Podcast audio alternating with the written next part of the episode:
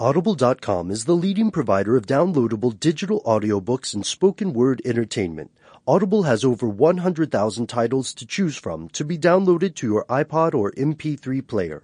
Go to audiblepodcast.com slash brainstuff to get a free audiobook download of your choice when you sign up today.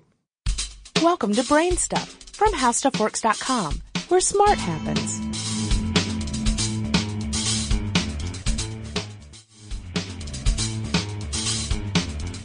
Hi, I'm Marshall Brain with today's question. How do they start jet engines on airplanes? A jet engine has two sets of vanes that are connected together by a shaft. The hot gases produced by the burning fuel drive one set of vanes in exactly the same way that the wind turns a windmill. These vanes are at the back of the engine and the hot exhaust gases are blowing against them to spin them. Those vanes then connect to a shaft which goes toward the front of the engine to spin the turbine's compressor vanes. So when the exhaust vanes are spinning, the compressor vanes are also spinning and compressing the air that comes into the engine. The starting process normally uses an electric motor to spin that main turbine shaft. The motor is bolted to the outside of the engine and it uses gears and another shaft to connect to that main shaft. The electric motor spins the main shaft until there's enough air blowing through the compressor and the combustion chamber to light the engine.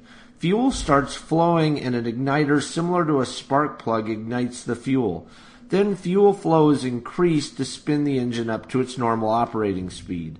If you've ever been at an airport and watched a big engine start up on a jet, you know that the blades start rotating slowly. You can see them spinning at the front of the engine.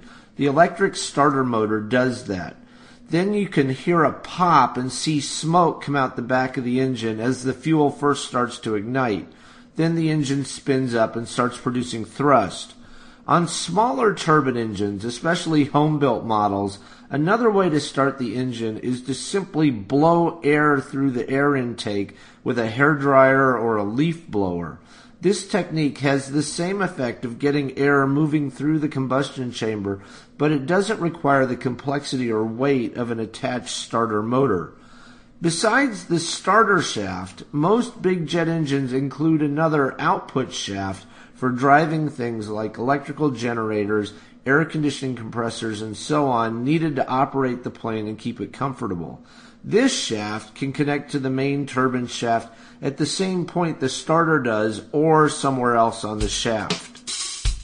Do you have any ideas or suggestions for this podcast?